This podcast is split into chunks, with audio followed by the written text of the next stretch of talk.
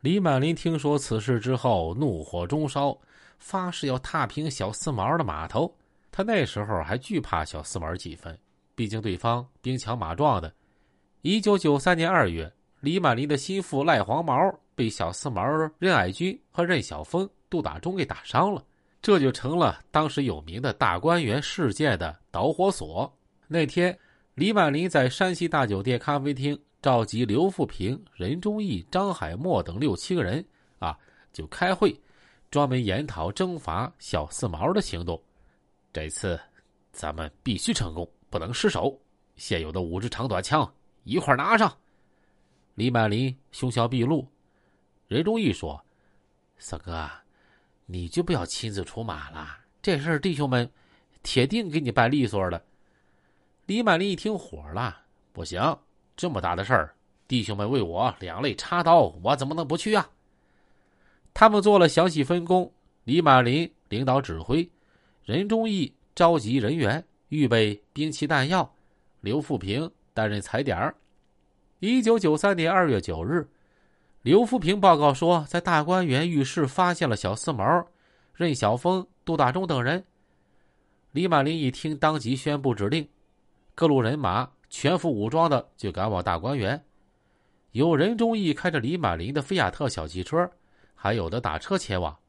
到那之后，他们手持长短枪支就冲进大观园，在那儿还真发现了杜大忠和任晓峰。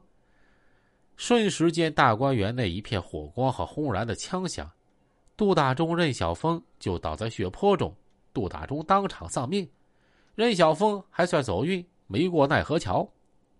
枪杀了人，伤了人，这本是惊天动地的大事儿。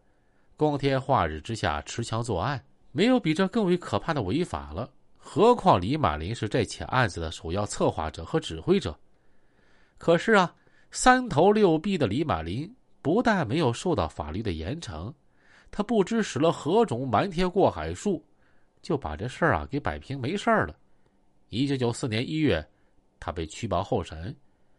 还没几个月，目无法纪、胆大妄为的李满林又公开聚众大举赌博，被公安机关抓获，并被劳教三年。可李满林在兄弟的帮助下呀，就被保外就医了，在外面继续履行劳教。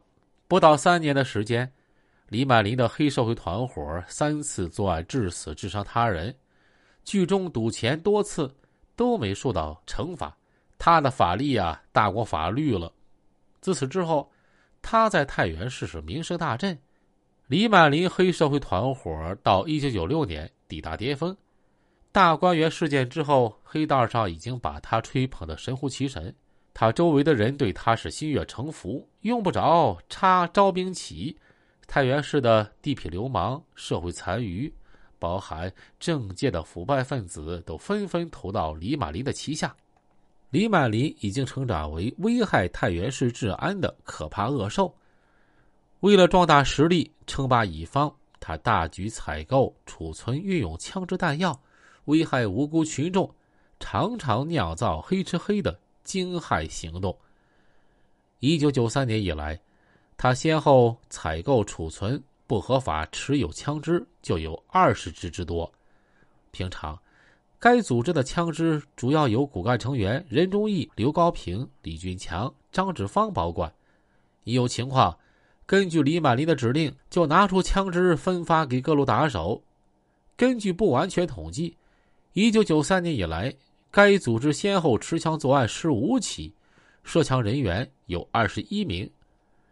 李满林过关斩将，在黑道上开展所向无敌。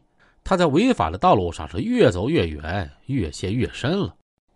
一九九四年以来，李满林在太原市赛里斯歌舞厅、荣兴宾馆、迎泽宾馆大肆涉赌赌钱，筹集资金作为黑社会组织的活动经费。当时的李满林花钱之阔气，谁也比不了。他几年先后换了三台奢华的坐骑，先是林肯，接着是奔驰。然后是宝马，天天出门，李满林最少要带十万现金。他的汽车后备箱呢，简直是他的这个行动的金库。不然，他觉得有失身份。在太原的赌场上，李满林的豪赌个性也让在场的赌徒们自惭形秽。他的下注往往让人吃惊，让人惊骇。有人下十万，他就敢上一百万；你下二百万，他下一千万。其实，李满林明知道自家没有开设钞票公司，但是凭他在黑道上的名气，他欠别人钱，别人不敢要；可是别人欠他的赌债，那是一个子儿也不敢少。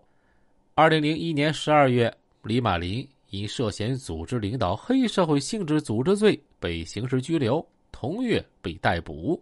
二零零四年元月十七日，太原市中级人民法院。一审判定李满林犯有组织领导黑社会性质组织、故意伤害、寻衅滋事、非法拘禁、敲诈勒索、非法持有枪支、赌博等七项罪名，判处李满林死刑，剥夺政治权利终身，并处罚金八百万元。二零零五年十二月二十日，太原市中院将三晋涉黑第一大案的主犯李马林验明正身，押赴刑场。执行枪决。